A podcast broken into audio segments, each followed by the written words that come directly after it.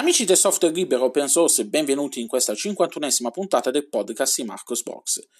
Iniziamo la settimana parlando di Sorus. Questa settimana è stata rilasciata l'edizione eh, 4.1 di Sorus, nome in codice Fortitude. Questa nuova release viene a 9 mesi dal precedente rilascio ed offre una, un'esperienza desktop nuova di zecca, eh, stack hardware e software aggiornato eh, nonché una nuova edizione basata su KDE Plasma. Comune a tutte quante le edizioni è la presenza dell'ultima release di Firefox, LibreOffice e Thunderbird. L'edizione con Bagi, Gnome e Mate vengono tutte e tre fornite con Rhythmbox come eh, player per la riproduzione audio. Bagi e Gnome utilizzano poi Gnome MPV per la riproduzione video. Per quanto riguarda KDE, abbiamo Elisa come riproduttore audio e SM Player per la riproduzione video. Comune a tutte le edizioni appunto è la presenza del kernel Linux 5.4.12 che consente di supportare una vasta gamma di hardware di nuova generazione sia AMD che Intel che Nvidia eh, e Mesa che è aggiornata alla 19.3.2. Per quanto riguarda l'edizione principale, quella di, eh, fornita con Budgie Desktop, ehm, troviamo la presenza di Budgie 10.5.1 che è l'ultima eh, minor release rilasciata lo scorso ottobre. Mm, principalmente questa eh, minor release si concentra su correzioni e miglioramenti eh, della qualità dell'esperienza utente. L'edizione con Gnome viene eh, rilasciata con Gnome 3.34.3 con una serie di estensioni che vanno a personalizzare l'esperienza utente. Troviamo Dash to Dock, Drive Menu, Impatience che serve per rendere le animazioni più veloci è una delle estensioni che per me non può mai mancare su Gnome, Top Icons, che consente di avere supporto nelle icone nella tray di sistema, perché Gnome ha tolto il supporto nella tray e non so perché, è una, è una stronzata secondo me. L'edizione con Mate offre Mate 1.22 che offre numerose correzioni di bug e miglioramenti, ehm, Bricks eh, menu eh, 0.6.1 è una nuova utility chiamata Mate User Manager che a, serve per la gestione degli utenti e dei gruppi che va a sostituire la funzionalità predefinita presente in Mate Control Center. Dicevamo poi di questa nuova edizione con KDE Plasma. Questa, questa nuova edizione è basata su Plasma eh, Desktop 5.17.5 KDE Framework 5.66, KDE Application alla 19.12.1, quindi l'ultimo aggiornamento, e l'EQT alla 5.13.2. Ovviamente anche in questo caso l'esperienza desktop è stata personalizzata dal team di Solus con alcune modifiche sia a livello estetico, con la presenza del tema Solus Dark, che è un tema eh, più scuro di Breeze Dark, che lo rende più vicino alle altre edizioni che utilizzano eh, Pirata GTK, e, ma anche a livello delle impostazioni con eh, modifiche ehm, sul eh, comportamento di Baloo, ehm, il timeout del logout che è stato portato da 30 a 10 secondi, eh, creazione di un layout personalizzato per i widget orologio digitale, modifica della posizione di alcuni widget, modifica nel eh, comportamento di KWin che è impostato di default, che è imposta di, fin- di default le finestre eh, centrate e altre modifiche eh, qua e là come per esempio il click singolo abilitato per impostazione predefinita, quindi per rendere più piacevole il tutto è più simile alle altre edizioni.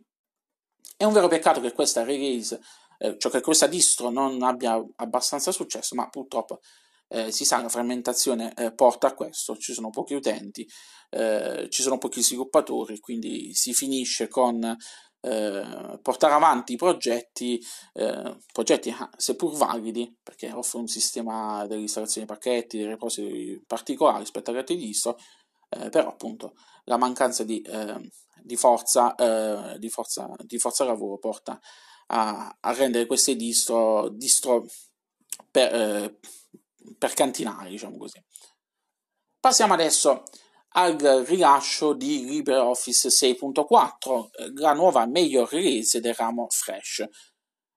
Questa nuova versione è caratterizzata da prestazioni eh, migliorate, in particolar modo nelle operazioni di eh, apertura ehm, e salvataggio dei fogli, eh, dei fogli di calcolo, delle presentazioni e una migliorata compatibilità con i file DocX, XLSX e PPTX.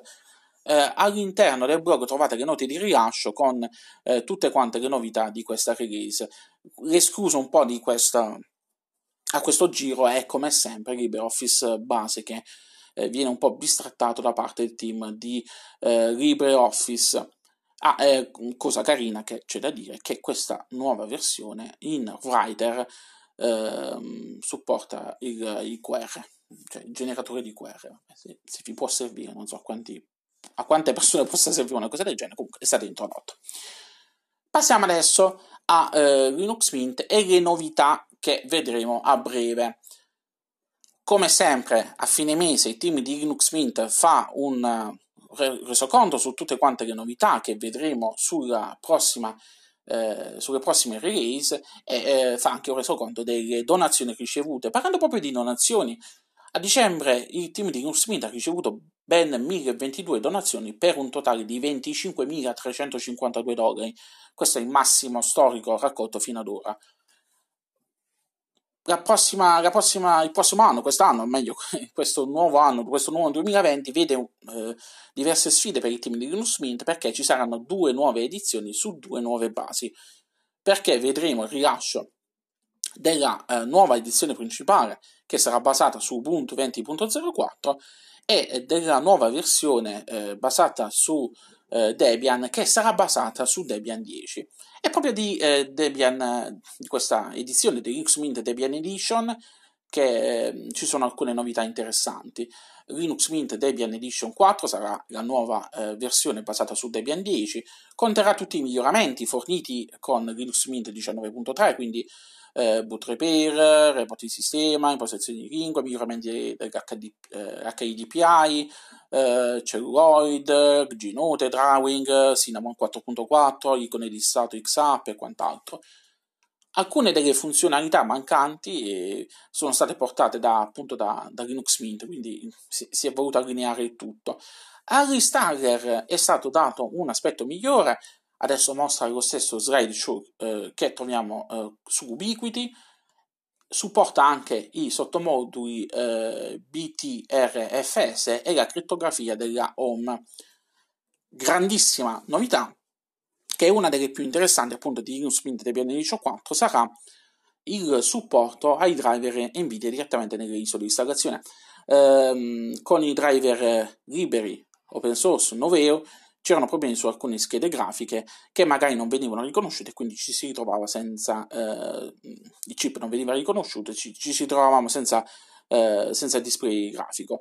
Eh, il Linux Mint Debian Edition 4 verrà aggiunta una nuova voce nel menu di avvio che eh, consente di far partire al volo una live eh, con i driver Nvidia funzionanti e una volta fatta partire in questo caso con i driver Nvidia funzionanti Lanciando l'installazione verranno installati i driver Nvidia in automatico, quindi sarete produttivi e pronti all'uso fin da subito. Passando invece a Cinnamon, ci sono alcune novità che riguardano il comportamento delle, delle impostazioni del display e, e la gestione multimonitor. La prossima versione di Cinnamon ci permetterà di scegliere la frequenza dei nostri monitor è una funzione che era stata richiesta diverse volte ed era presente già su altri desktop environment, quindi adesso è stata aggiunta anche in Cinnamon. Oltre a questo troviamo l'introduzione del ridimensionamento frazionario. Al momento il ridimensionamento frazionario offre due livelli, 100% quello normale e 200% per la modalità HDPI che è lo stesso per tutti i monitor. L'idea eh, del team di Linux Mint è quella di rendere il ridimensionamento eh, frazionario diverso per ogni monitor, con la possibilità di impostarlo tra, eh, con valori compresi tra il 100 e il 200%. Questo per risolvere dei vari problemi, perché per esempio sapete bene che adesso se collegate, se avete un, uh, un portatile con l'HDPI uh, attivo uh, e collegate un monitor esterno che non supporta l'HDPI, vi ritrovate con, con l'avere l'HDPI su tutte e due perché non si può avere eh, HDPI da una parte e non HDPI dall'altra e viceversa. E, o li avete su tutte e due o non li avete su nessuno dei due. Il team di Gunsmith sta lavorando a, a questo e mh, alcune de, di queste funzionalità eh, sul ridimensionamento frazionario eh, sono arrivate già nella, nella fase alfa, di, nella versione alfa di, di Cinnamon 4.6 e si sta eh, valutando sulla compatibilità e sui vantaggi e svantaggi sulle varie eh, GPU. Ultima eh, cosa riguardante Linux Mint è che adesso il Mint Box 3 è disponibile con spedizione eh, internazionale, quindi fornita da CompuLab se siete in Israele e da Amazon eh, USA. Poi trovate su Marcosbox i link eh, sia della versione Pro che della versione Basic di questo eh, mini PC. Scusate, mini PC. Anzi, no, non è un mini PC, è un, mini, PC a tutti gli effetti alla fine. Eh, equipaggiato con Linux Mint. Passiamo adesso a parlare di eh, Thunderbolt che ha finalmente una nuova casa. Il team di sviluppo eh, di, eh, di, questo famoso client di posta elettronica gratuito open source e multipiattaforma ha annunciato eh, che il progetto Thunderbird passerà nelle mani di MZLA Technologies Corporation, una società interamente di proprietà della Mozilla Foundation, ehm, che però questo scamotaggio gli consentirà, consentirà agli sviluppatori di eh, poter eh, ricevere ehm, diciamo così, eh, denaro da poter utilizzare, eh, da poter utilizzare per il miglioramento dei, dei servizi, eh, perché potranno ricevere donazioni, eh, potranno eh, avere anche delle, mm, sia da parte dei, dei, degli utenti che anche da, da partner diciamo così, aziendali e quant'altro, e offrirà una eh, maggiore flessibilità e agilità nel poter esplorare nuove strade di sviluppo, cose che magari non erano possibili nell'ambito della Mozilla Foundation e, e quindi si spera eh, farà del bene al Thunderbird e consentirà di eh, farlo evolvere ulteriormente e di dargli eh, una certa l'autonomia che eh, merita, diciamo così perché già aveva una certa autonomia, ma eh, era un po' castrata dal fatto di essere sempre sotto eh, in odore di, di, di Mozilla Foundation. Ehm, ovviamente ehm, non ci sarà eh, nessun cambiamento per quanto riguarda eh, il modello di sviluppo di Thunderbird, quindi tutti, tutti, gli utenti, tutti gli sviluppatori che lavoravano a Thunderbird continueranno a rimanerci, il consiglio eh, di Thunderbird continuerà a guidare il progetto, quindi eh, tutto rimarrà uguale, cambierà soltanto appunto la possibilità di ricevere donazioni da parte di eh, da parte di, di, partenariati, donazioni benefiche e quant'altro, che consentiranno di coprire i costi di nuovi prodotti e servizi che eh, Thunderbird vorrà introdurre prossime, nel prossimo futuro. Ultima notizia della settimana riguarda il caso Avast e mh, mm, dati venduti. Una indagine congiunta svolta da eh, Vice e PC Magazine ha infatti scoperto che eh, Jumpshot, che era una sussidiaria di Avast, vendeva e vende a terzi, o meglio, non vende più perché adesso la società è stata, è stata chiusa, eh, dati degli utenti raccolti attraverso il monitoraggio dei sessi durante la navigazione. Tutto è partito lo scorso ottobre quando Vladimir Palant, un ricercatore specializzato in sicurezza informatica, si è accorto di alcune anomalie nelle estensioni di Avast ehm, che andavano a, a, raccogliere dati relativi ai siti web visitati insieme a un ID utente e inviavano tali informazioni ad Avast. A seguito di questa scoperta, Google, Mozilla e Opera avevano anche temporaneamente rimosso dai rispettivi store le estensioni eh, di Avast. Vice e PC Magazine hanno deciso poi di approfondire la vicenda e hanno scoperto che Jumpshot, Jumpshot una delle società sussidiarie di Avast raccoglieva tutti questi dati e li vendeva a terzi. Eh, fra i dati raccolti, oltre alla normale navigazione web, c'erano anche eh, informazioni su ricerca su Google, cronologia dei video guardati su YouTube, Facebook, Instagram, coordinate GPS su Google Maps e anche le visite effettuate ai siti porno, quindi ai ai ai ai. Jumpshot poi vendeva eh, tali dati a grandi aziende del calibro di Google, Microsoft, Pepsi, quindi eh, ci sono tanti nomi che hanno usufruito di, questo, di, questi dati raccolti in maniera fraudolenta. Stando poi alle dichiarazioni di Avast, eh, tali dati prima di essere venduti erano anonimizzati in modo tale da rimuovere le informazioni in grado di identificare gli utenti in modo univoco, come ad esempio l'indirizzo IP o l'indirizzo email e quant'altro. Tuttavia, eh, sapete bene che esistono diversi metodi per aggirare l'anonimato dei dati integrandoli con dati forniti da altre fonti eh, e quindi si può identificare gli utenti. Eh, vedetevi eh, la faccenda dei fingerprint che eh, andate ad approfondire, trovate eh, informazioni al riguardo eh, sul, sul, sito di, di, Firefox o su Marcosbox, perché mh, mm, Firefox adesso integra una protezione anche dal fingerprinting. Fra i clienti di, di questa società che faceva di questa sussidiaria di Avast c'era anche eh, Omnicon Media Group, che è un fornitore di marketing che ha firmato, aveva firmato con Jumpshot un particolare contratto per ricevere eh, quello che veniva chiamato eh, il feed, quello comprensivo di tutto. I dati venduti da eh, Omnicon Media Group comprendevano anche gli ID dispositivo collegati a ciascun click, quindi eh, questa società avevo questo accordo con Jumpshot per avere tutte le informazioni, quindi per, non c'era manco bisogno di integrare i dati eh, da altre parti per identificare gli utenti. Ehm, quindi aveva anche la stringa URL di ciascun sito visitato, l'URL di riferimento, i timestamp fino al millisecondo, l'età, il genere sospetti degli utenti e tutte cose che possono essere dedotti in base a, a, al sito della persona da, che la persona visitava.